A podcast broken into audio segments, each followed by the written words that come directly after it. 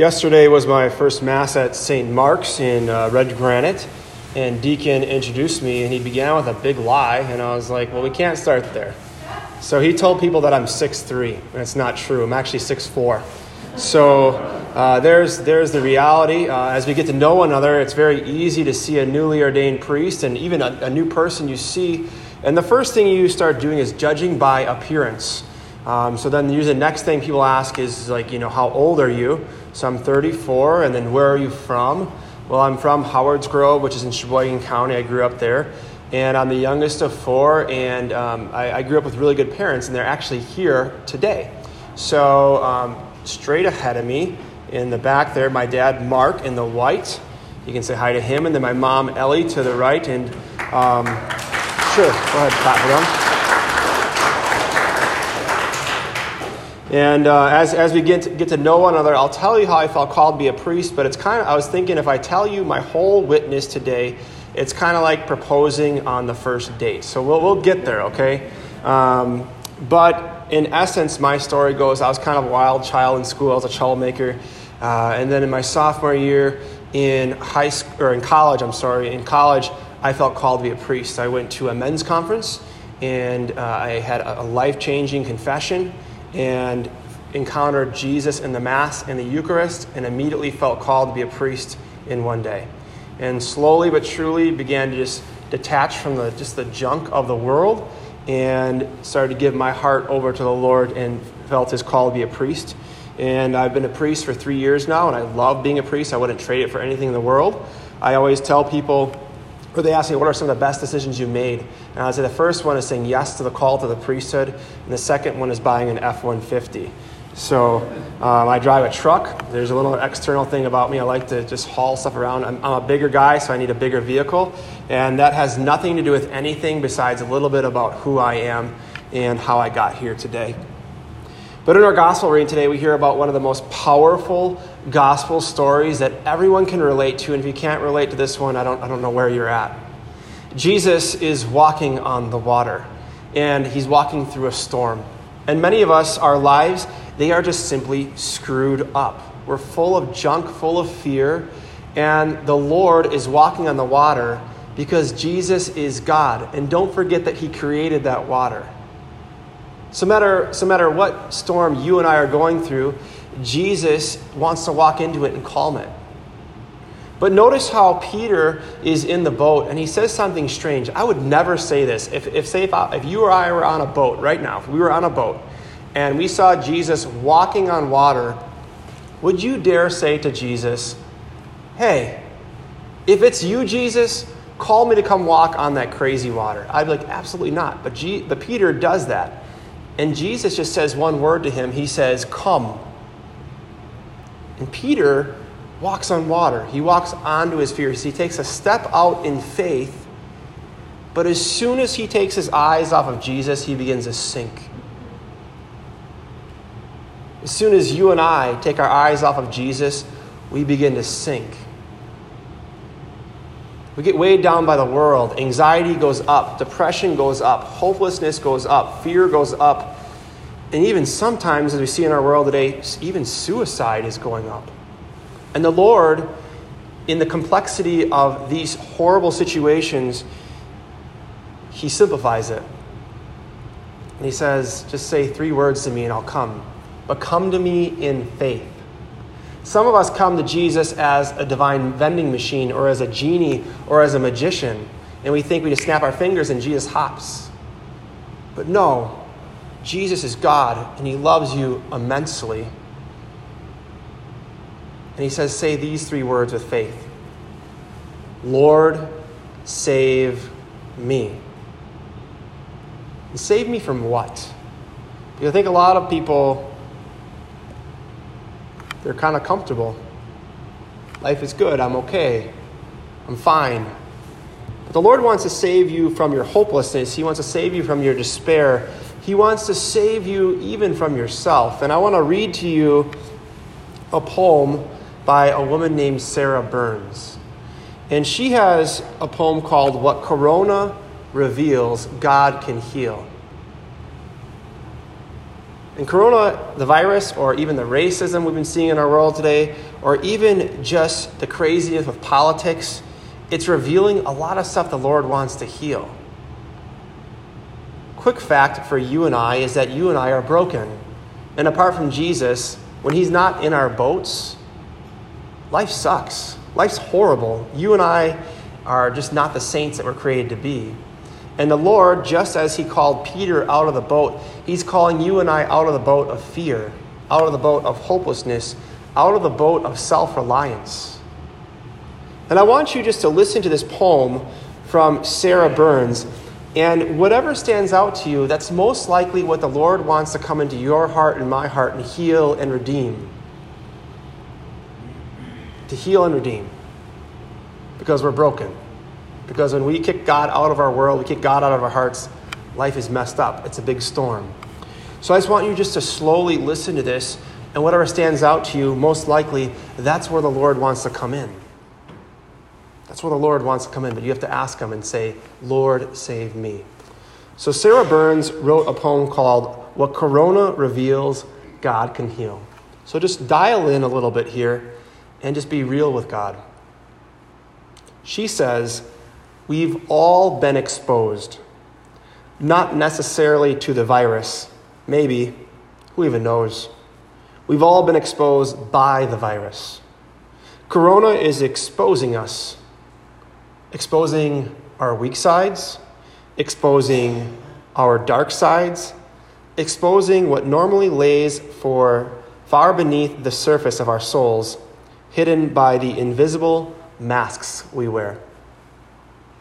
Now, exposed by the paper masks we can't hide far enough behind. Corona is exposing our addiction to comfort, our obsession with control, our compulsion to hoard, our self, or excuse me, our protection of self. Corona is peeling back our, our layers, tearing down our walls, revealing our illusions leveling our best laid plans. Corona is exposing the gods we worship our health, our constant hurry, our sense of security, our favorite lies, our secret lusts, our misplaced trust. Corona is calling everything into question. What is the church without a building? What is my worth without an income? How do we plan without certainty? How do we love despite risk? Corona is exposing me, my mindless numbing, my endless scrolling, my careless words, my fragile nerves. We've all been exposed. Our junk laid bare, our fears made known, the band aid torn, the masquerade done. So, what now? What's left? Clean hands, clear eyes, tender hearts. What Corona reveals, God can heal. I don't know what stood out to you while I read that, but what stood out to me the most was our addiction to comfort. That's one of the biggest problems because even Pope Benedict, Pope Emeritus Benedict, he said, You and I are not created for comfort, we're created for greatness. But yet, we see a lot of people deep down, the reason why they're not here, or the reason why they're not fully engaged every day of every week in their faith, in their relationship with Jesus, is because I'm good. I'm fine. I got my six pack of beer. I got my 60 inch TV. I got my La-Z-Boy. I got my toys. I got my ATV. I got my snowmobile. I got my guns. I got all this stuff. But when you and I die, we can't bring any of that stuff with us to heaven. And I'm not saying those things are bad, but I'm saying we're just too stinking comfortable sometimes. And the Lord wants to call you out of that boat of comfort and start living in faith. Because we hear St. Paul say, we walk by faith, not by sight, right? Because somehow, when we look at the cross, we don't see condemnation, we see hope. We see what a Christian should have which is hope. You and I should be different if we call ourselves believers in Jesus.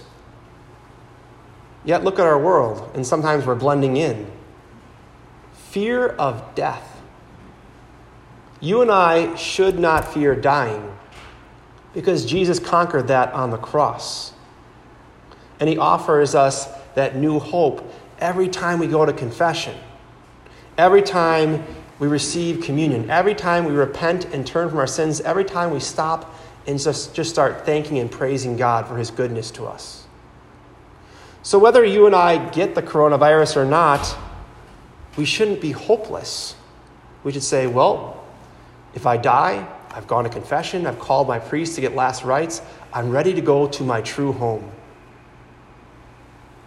But yet, a lot of us are afraid. And that's most likely where the Lord wants to come into your life and into my life to heal us of our brokenness. Because you're broken. I'm broken. That's why this world is so screwed up. And that's what Jesus came to redeem. And the believer in Jesus should have a supernatural faith that when everything is going crazy, we keep our eyes on Jesus. We turn off the TV, we put the internet junk away, and we begin to pray. We begin to check in on our neighbors and offer hope and not fear. And it might be uncomfortable to share the gospel with other people. But if you know Jesus, which in his gospel, which is the best news ever, that you and I don't have to fear death anymore, that he loves you, that you are worthy of his love. If you know that news and you know how he's called you to start walking in faith and not in fear, then you cannot do anything but share that with others. It explodes out of your heart. It explodes out of your heart. You all saw the explosion in Beirut, right? That explosion, that's nothing compared to the power of the gospel message. Imagine like a million or a billion of those explosions going off at once, and that's just, just an ounce of the power of the resurrection of Jesus Christ. And for somehow, somehow, we've made that message boring. We've made an explosion of love boring. How many people don't come to church because they say it's boring? That's ridiculous. That's nonsense. And Jesus, his love for you, that explosion of love for you, is unique and individual to whatever you and I have gone through that makes us question and doubt. Like Jesus talking to Peter, why do you doubt? You have little faith. He wants to remove the doubt from your heart, the fear from your heart, so that you and I can be one thing free. He wants to set you free from your fears, free from your anxiety, free from depression, but He loves you so much that you have to invite Him in. God will never force His love upon you. So, what do you do? How do you invite Him in? Well, you say three words Lord, save me. And then you got to wait for Him to come in. Again, He's not a genie, He's not a magician, He is Lord. And He loves you immensely, and He's so patient. But will you be patient for Him? And as you come down the aisle and you literally receive the body and blood of Jesus, and as the deacon or the priest says, the body of Christ, you should say back to him in your hearts after you say amen, This is my body given up for you. Right? And then ask him when you go to your pews and sit down, ask him to come into that darkness, ask him to come into that brokenness and to heal it and redeem it. And He wants to heal you at the root. From whatever it started, when you were a child, when you had a broken relationship, or whether you were abused, or whatever it was, He wants in. So you can stop living in fear and start living in hope. And God doesn't complicate it, we do. He makes it simple. All you have to say are three words, my friends, and say these words often Lord, save me. And don't go to TV, don't go to alcohol, don't go to gambling, don't go to gossip, don't go to all the cardinal sins. Just go to the Lord. And He'll meet you right where you're at. So I don't know what boat you're in right now, but I think in that poem, it's just sometimes it's a boat of comfort, which is making us live in fear to, to leave that boat. But you and I are called to leave here and share the good news of Jesus Christ with others. And you got to speak it and you got to share it. But if you don't believe in it, you can't give what you don't have. So maybe you just have anxiety because I, I don't know if I believe right now. My whole world's being shaken. And the Lord says, Good, I want to meet you there. I want to talk to you about that. And it's real. And He, he loves you so much. And just as Peter said the words, Lord, save me, immediately the Lord came in. And that's what He wants to do in your life. So I don't know what's tossing you or what tosses you to make you lose your faith in Jesus or take your eyes off of Jesus. But the Lord wants you to be always fixed on Him. So when things get complicated, keep it simple.